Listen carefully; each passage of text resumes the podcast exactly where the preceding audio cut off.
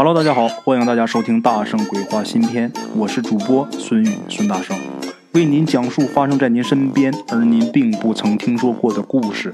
每天晚上，《大圣鬼话》与您不见不散。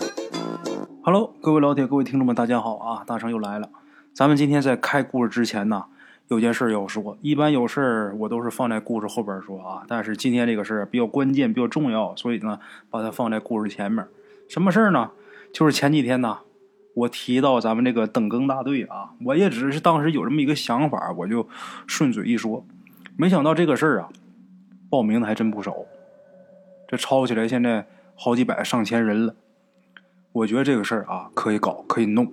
但是这件事情怎么把它做下去，这就必须得有个方式了。接下来呀，咱们就开始整合一下，愿意参与咱们这个组织的各位老铁们啊，接下来你找到我的微信。有我的微信啊，找到我的微信，我叫孙宇。大伙找到我之后呢，把你的所在城市、你从事的行业发给我。你把这两条发给我，我把你的微信名字后边给你备注上“等更大队”。哎，这呢就算是你加入我们组织了。那么说，为什么要要这个所在地，还有你工作的这个性质呢？你从事的这个行业呢？因为呀，这样咱们能。我能很具体的找到你。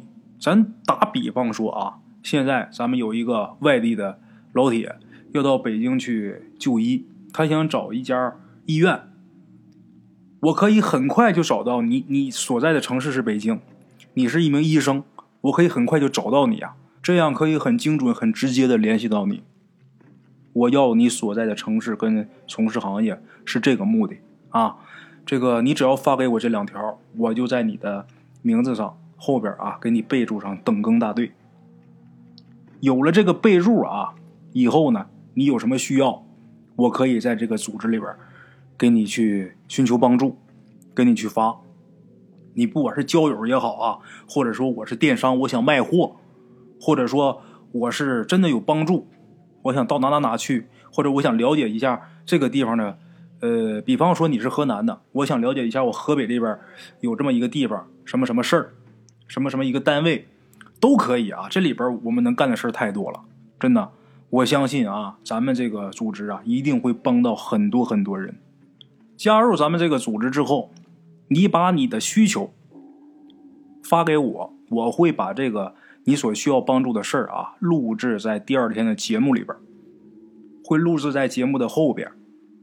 大家一听到我这节目，能对你进行帮助的人，他就会联系我，然后我给你们两个对接。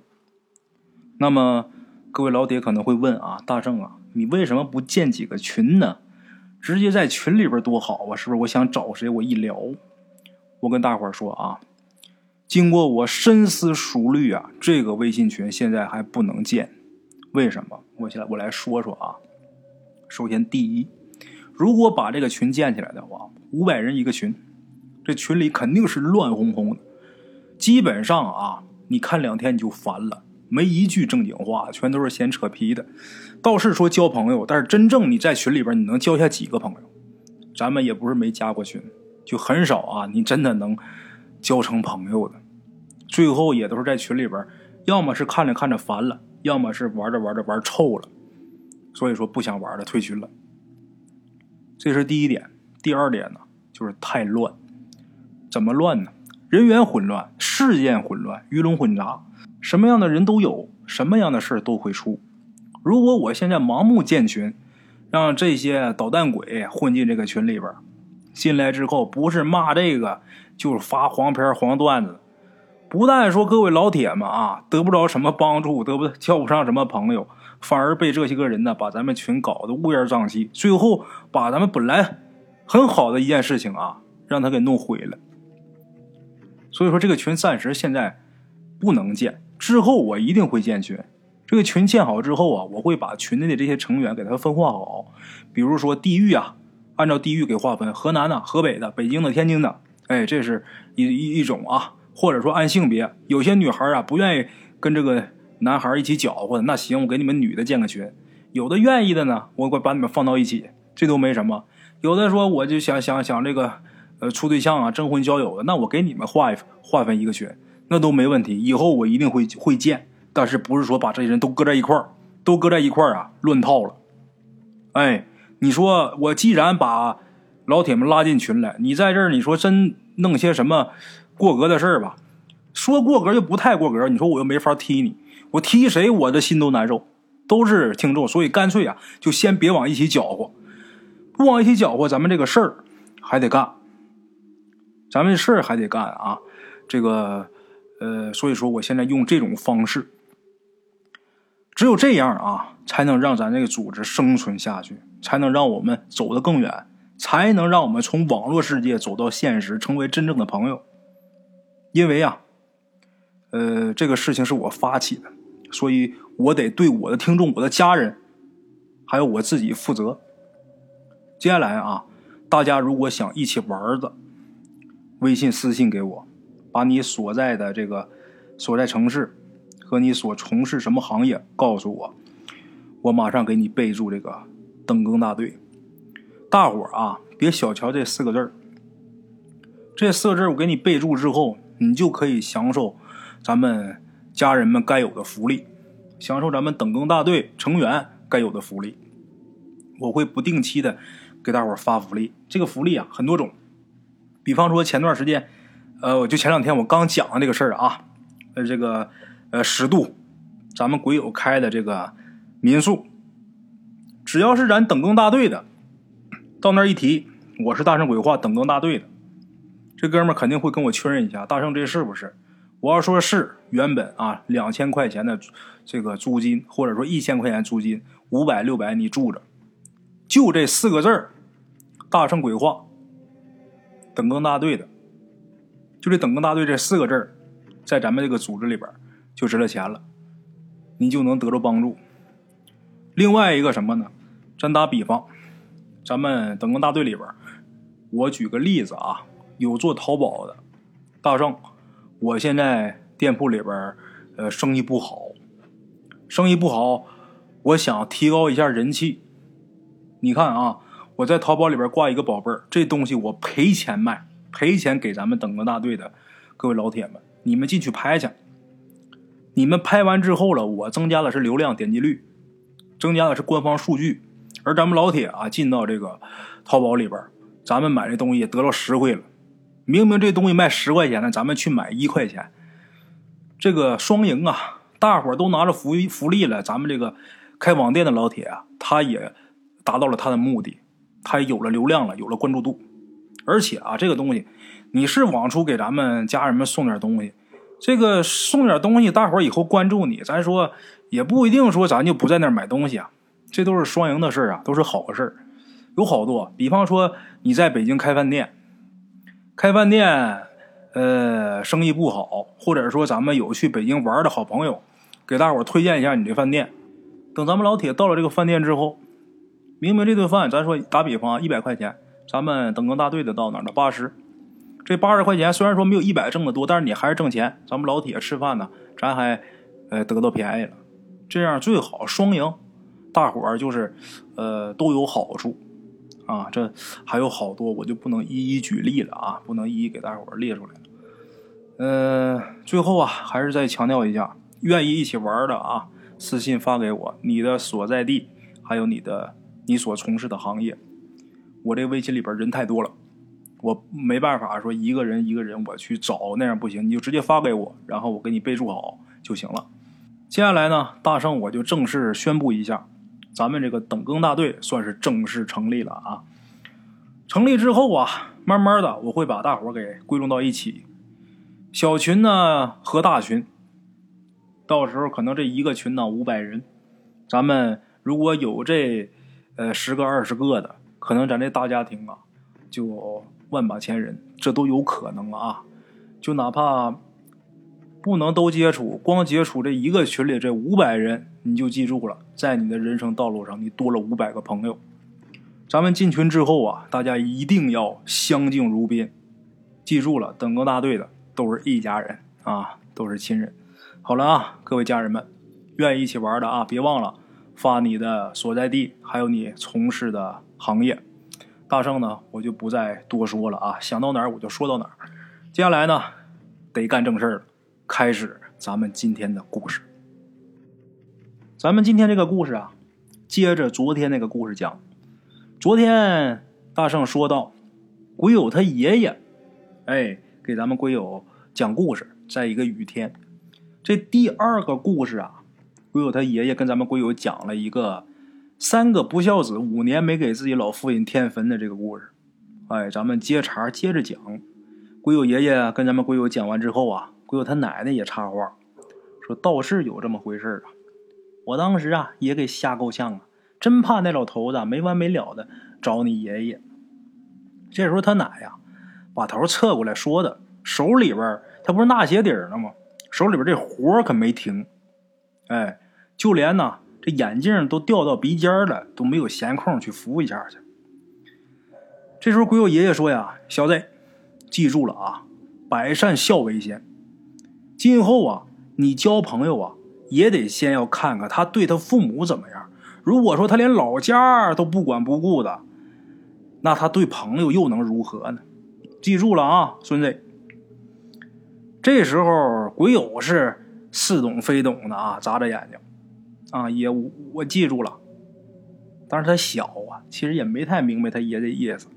这时候他奶奶又说呀：“还说孩子呢，你交那些个朋友也没好哪儿去。咱就说那个。”杨蛋吧，整天耍钱不说，没事还到你这儿蹭吃蹭喝的，到最后怎么样？输了个倾家荡产吗，就连他爹都让他活活气死了。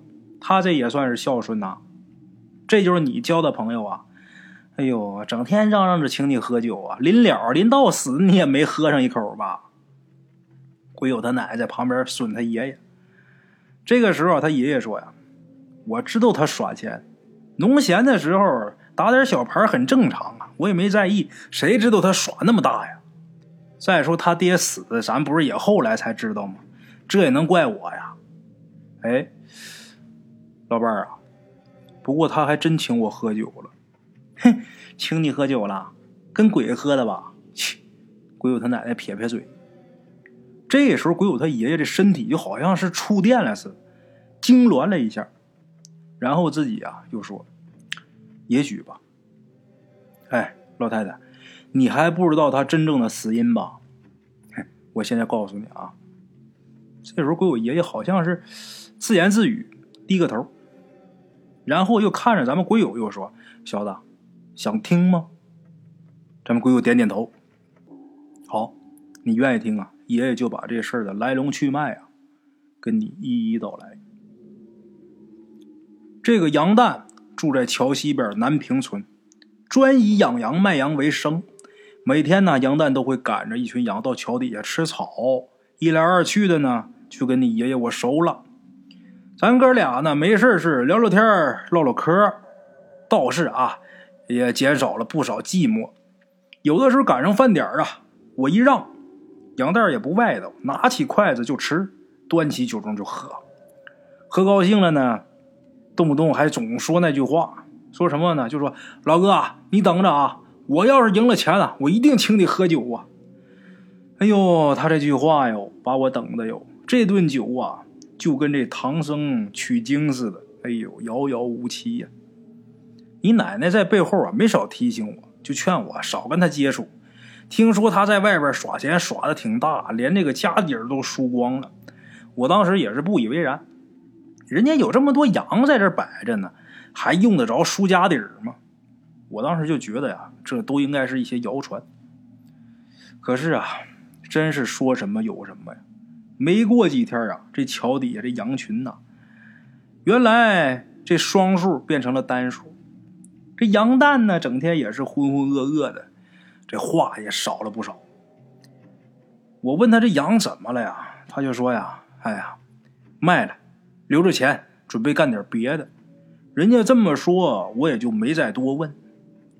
直到有这么一天呢，桥底下这个羊群连同羊蛋呢一起消失的无影无踪啊，我才意识到啊，这个事儿啊严重了。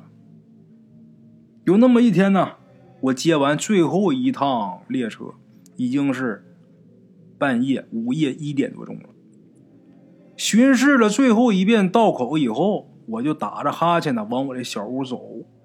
这时候啊，我就看见南面路上啊，摇摇晃晃的走来一人。我当时心想啊，这么晚了，谁还打这过呀？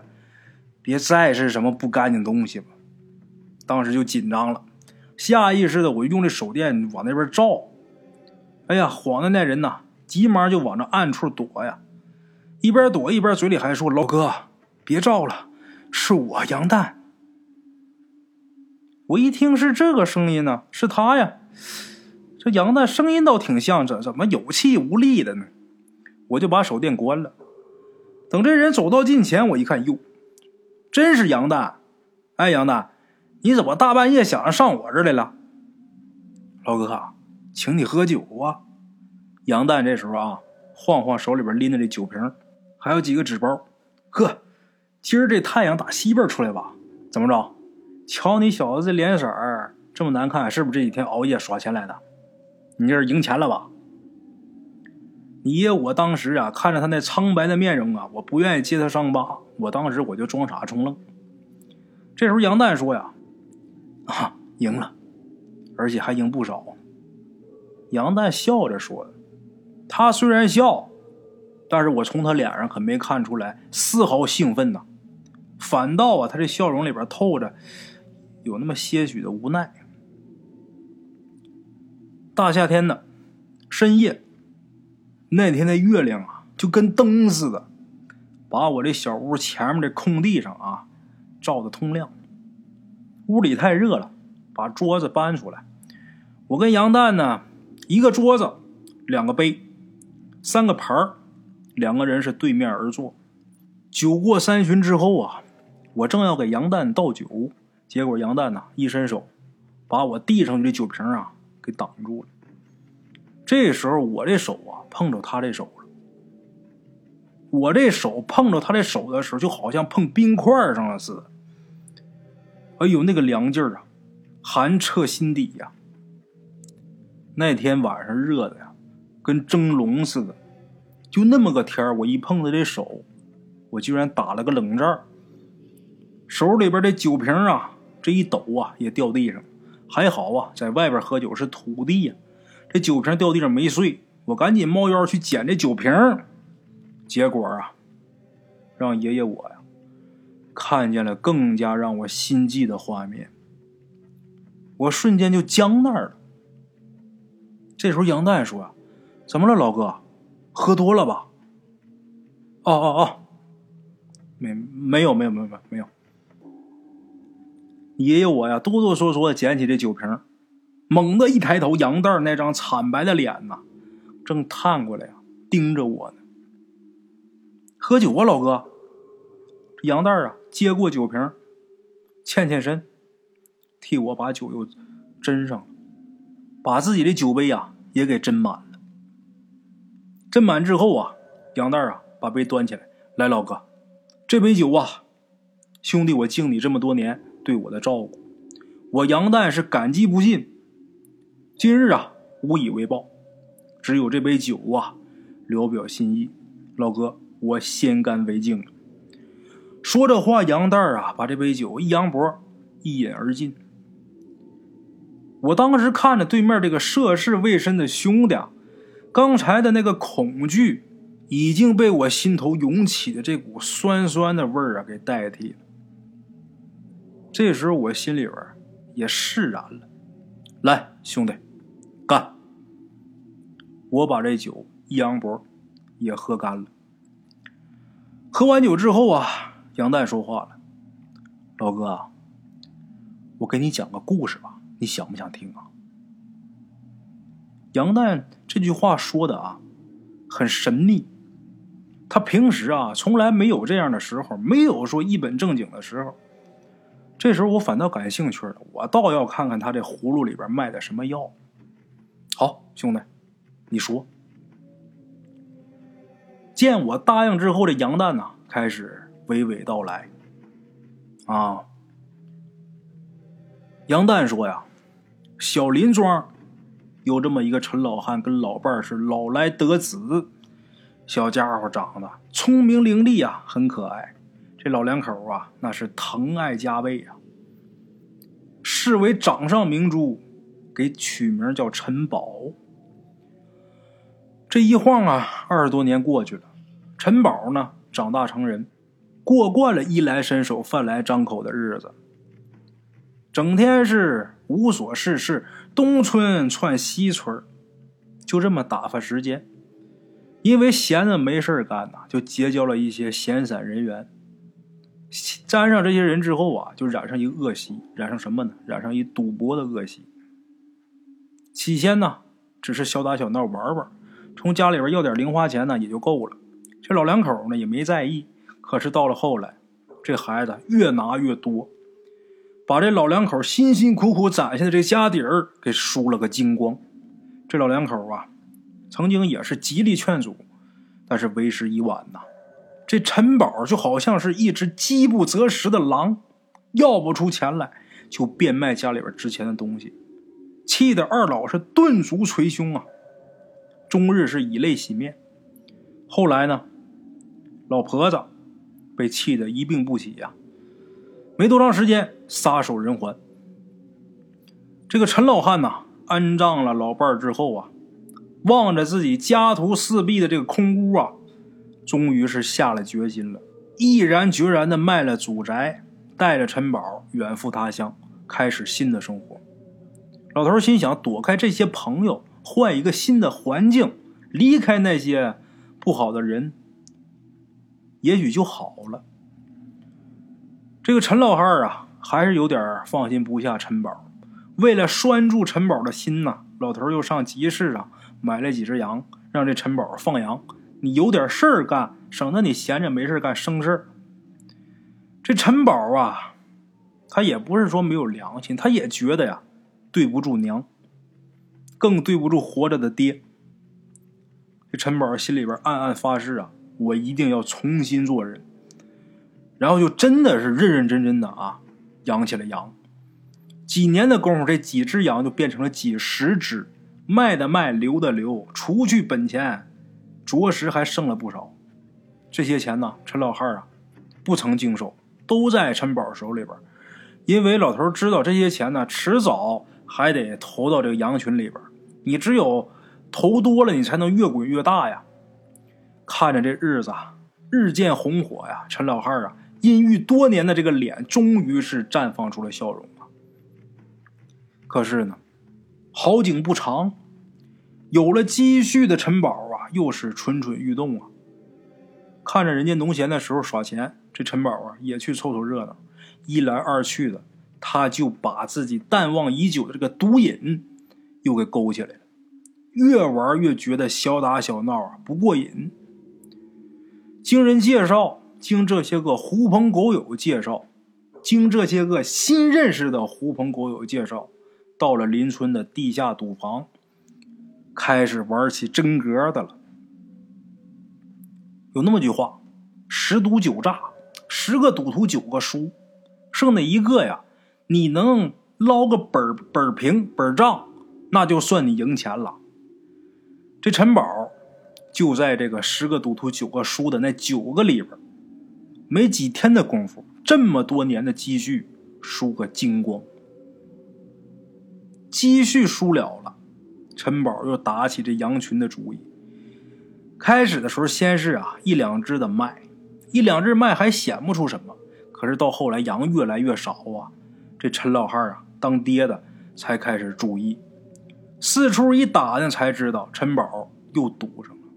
不光是输光了这么几年劳动所得，外边还欠下一大笔高利贷呀。这个事儿啊。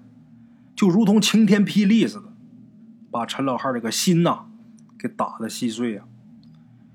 这一辈子都要强的这陈老汉啊，受不了这种打击，一口气没倒上来，随老伴去了。爹也没了，这时候只剩下陈宝孤孤单单的守着这座空宅。失去双亲的陈宝啊，跪地上长嚎，可是悔恨的泪水。你换不回来你失去的那一切呀！这时候他也想想过，要离开这个让他绝望的世界，只有这样啊，用这种方式才能解脱对自己的恨。但是呢，他又心有不甘。他怨这老天爷呀，怎么对自己这么不公平啊？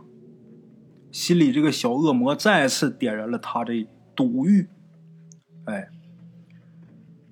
当他失魂落魄的再一次从这个赌房出来的时候，家里边仅有的那张房契也被永远的压在了赌桌上。这回陈宝算是一无所有了。一无所有的他，就好像是一只丧家之犬，在夜色里边四处游荡啊，不知道要去哪儿啊。他知道现在留给他的只有最后一条路，那条路啊叫黄泉路。陈宝迷迷糊糊的走着走着呀，忽然间他觉得这地方好像似曾相识。举目望去啊，稀稀落落的这个树林里边啊，有这么一间白色的房子，正是大门敞开。这屋里啊，隐隐约约的透出这个光。陈宝就想，这是哪儿啊？他的脑袋这会儿啊，糊涂，脑袋一点也不清醒，他理不出来什么头绪。踉踉跄跄的来到门前，就看见这个屋里边。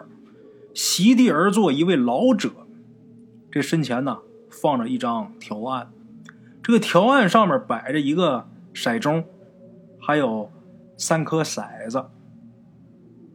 这个条案一侧呀，放着一沓一沓的整整齐齐的钞票。陈宝这时候呆住了，看着那堆积如山的钞票啊，这心里边啊，又莫名的燃起一阵冲动。这时候，老头说话了：“小伙子，既然来了，进来玩两把。”这老者跟陈宝打招呼，让他进去玩两把。陈宝啊，怯怯的进了屋。我我我没有，你没有本钱是吧？这个老者呀，好像看透他这心思，不要紧。你呢，有本钱，你就是本钱。咱们玩几把吧。如果你赢了一局，老头这时候拿起一沓钱放在条案上。如果你赢一局，这一沓钱归你；如果你输了呀，我取你一滴血。这算公平吧？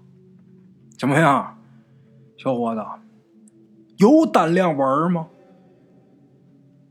你你可说好了啊，咱可说好了，不行反悔。陈宝想都没想就答应了，将死的这个恶魔呀，又在他这心里边复苏了。小伙子，你可要想好了，钱没了可以挣啊，这血没了可不好补啊。你真要拿你性命做赌注吗？老者这时候从条案底下拽出一个木桶，又拿了一把刀放在这个陈宝面前。少废话啊，咱就赌大小，你坐庄。哎，陈宝一看自己有了本钱，说话都硬气起来了。不就血吗？那玩意儿有的是啊，是吧？我一滴血赌你一沓钱，那我还不干？俩眼睛是直勾勾的盯着这堆钞票啊。那眼睛里边都冒火呀！老头啊，拿起这个瓷盅，把这骰子放里边一摇，叮叮当当的。这骰子停下之后啊，老头摁着这个骰盅。陈宝过来，大，我买大，开，快开！陈宝这时候急的都不行了。随着他大大大的叫声啊，这骰盅啊。老头给打开了，一看这骰子四五六，四五六是大呀。老头说了：“小伙子，运气不错嘛。”陈宝就很亢奋的啊，把那沓钱给抓起来了。你别反悔啊，愿赌服输。对，愿赌服输，咱还来吗？陈宝怎么不来呀？来呀！老头哗啦啦又摇这骰盅，大大大。还是大，可是这一开骰盅啊，这骰子一二四，小啊！小伙子，愿赌服输啊！你你你少废话！陈宝这时候把刀拿起，在自己的手指上啊，噗呲划一道。这个血滴呀，滴滴答答滴到这个木桶里边。就这样，陈宝赢了就拿钱，输了就赔血，一直玩到他这个指尖呐，挤都挤不出来血了。陈宝又把手腕给割开了。后来他赢的钱呐，越摞越高，越摞越高。可是桶里这血也是越积越多。自己看着前面成堆的这个钞票啊，陈宝啊，终于有了一种满足。他就心想：我再赢点我就能翻本了。如果那样的话，我就可以重新生活，我可以把属于我的一切啊，我全都拿回来。不行，我还得多赢点我还得娶个媳妇儿啊。娶了媳妇儿，我得有孩子，我还得过下半辈儿呢。我得多赢点儿小伙子，你还有多少血可以流啊？你这本钱可不多喽。凡事啊。记住，都要适可而止，不劳而获的钱财呀，即使你得到了，这钱花的也不踏实。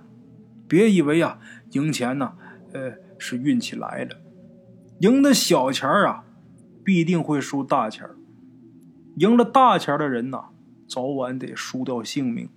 正所谓是啊，命里有时终须有，命里无时莫强求啊。命中注定大富大贵的人，他当乞丐他都能发财；命里注定是个穷人，你就别妄想以赌博翻身。你就算是赢了的话呀，你命里没有这个财呀，你也得折寿。其实赌啊，本身它就是罪呀。你要是赢了的话，那可就是孽了。